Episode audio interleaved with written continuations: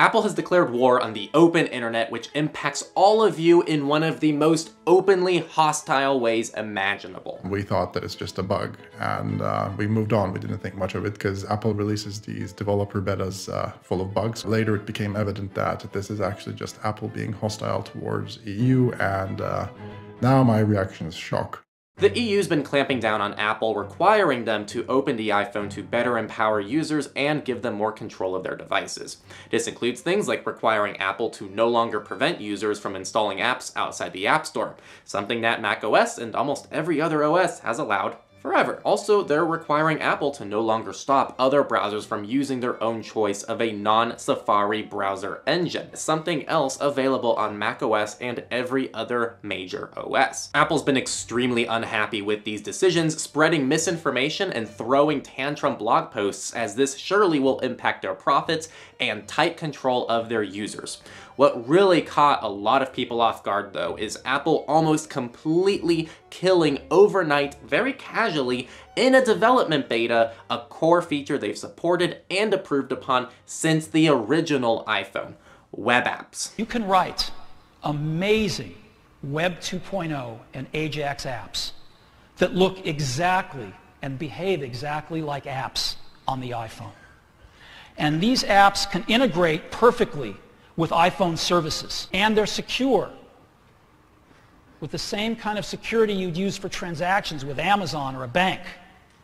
And they run securely on the iPhone so that they don't compromise its reliability or security. Despite Apple supporting and improving web apps since this original keynote on the first iPhone, Apple is about to roll out iOS 17.4, which will prevent you from utilizing web apps on your iPhone. This is an iOS developer beta. We don't fully know the, the, the, true depth of the impact, but we do know that if you're an EU resident, this will have a great impact on your day-to-day use of PWAs. After iOS 17.4 is that once you tap on the icon of a PWA, it will launch in Safari while that might seem like a small cosmetic difference, there is actually a lot more going on under the hood, and uh, we, we don't even know what the depth of this will be, but I can give you one example at least, is that quite recently Apple announced uh, push notifications for PWAs. So PWAs could actually have um, notifications like regular native apps.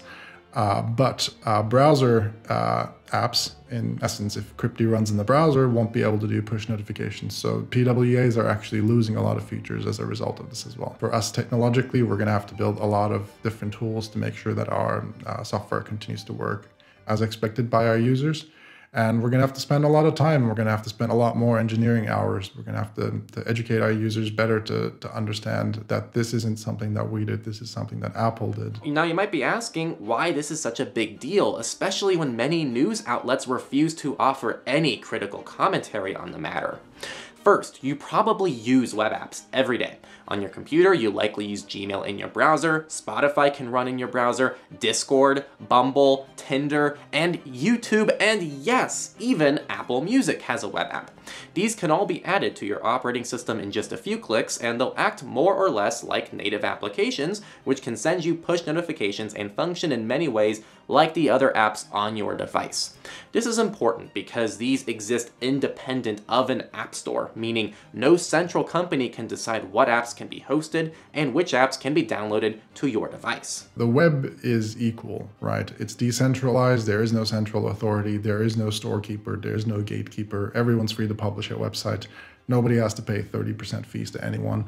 And web apps have been around for a very long time. In fact, iOS 1 had web apps before there was even an app store. The amount of control Apple has over apps in the app store, uh, they could pretty much do anything they want right now. Um, in, if I remember correctly, 2021, uh, they decided to remove Navalny's uh, voting apps in Russia to uh, under pressure from the Russian government so that they can't consolidate their votes uh, for the opposition. If this was a web app, this wouldn't happen because they wouldn't be able to do this. They would try to censor the website, perhaps in Russia, but they wouldn't simply be able to do um, Apple wouldn't be able to do anything. Not only has Apple complied with Russia to actively work against an open democracy, but Apple has done similar things in other areas around the world like China, where Apple has complied with China's requests to remove applications from the App Store that would otherwise likely abide by Apple's own terms and conditions in other areas of the world. And that's the most critical part. Russia could censor the website, but it wouldn't be Apple. Apple shouldn't be the arbiter of the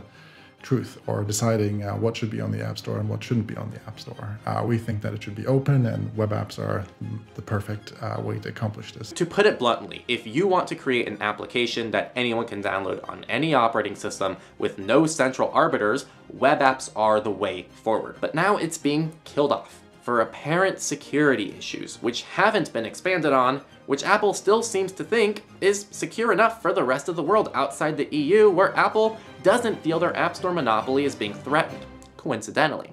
As for Apple claiming that this is all for security and privacy and whatnot, uh, it's bullshit. Uh, basically, some of the stuff that they said that would be too hard to do are actually not even legitimate requirements by the DMA in the first place. They're just making this shit up. So uh, when they say stuff like site isolation, uh, they don't mean the security feature that other browsers have been way ahead of Apple in implementing, like the Chromium site isolation. I'll send a link to Henry so he can put it in the description.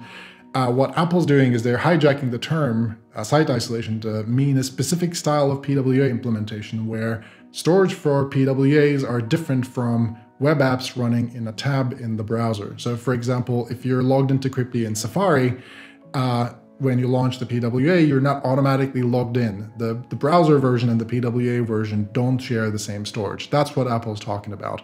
And that has nothing to do with the security aspects of uh, site isolation, of, I don't know, Facebook being able to steal your information from google.com or anything like that. Try to see through those statements and try to analyze why Apple's saying these things, and you will come to the conclusion that very quickly come to the conclusion that they're actually trying to do this because they feel that their profits from the App Store are threatened by PWAs.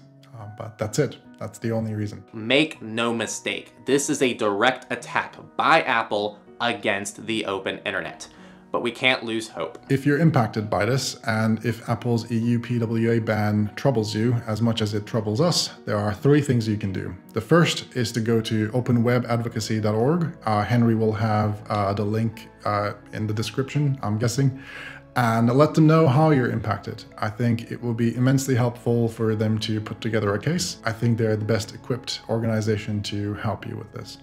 The second thing you can do, and that will be incredibly helpful, is to contact your countries, uh, especially if you're an EU resident, contact your uh, country's uh, competition supervisory authority. Let them know that you're impacted by Apple's actions and that you're being uh, discriminated against and that Apple is taking a hostile action towards you as an EU resident. And the third thing you can do is contact EU DMA. In fact, uh, they're a very evidence-based organization. They're incredibly friendly. They're very technical. They understand the details of everything quite well. They're not just bureaucrats. Let them know how you're impacted and let them know uh, that this affects you deeply and you can't use your PWAs uh, the way you were able to before, it will count. I promise that every single email you send will count in this case. So please do reach out to your country's uh, authorities and to EUDMA and to Open Web Advocacy. Thanks for having me, Henry. First, do what John said and get involved with the Open Web Advocacy group. They have clear and direct ways you can get involved.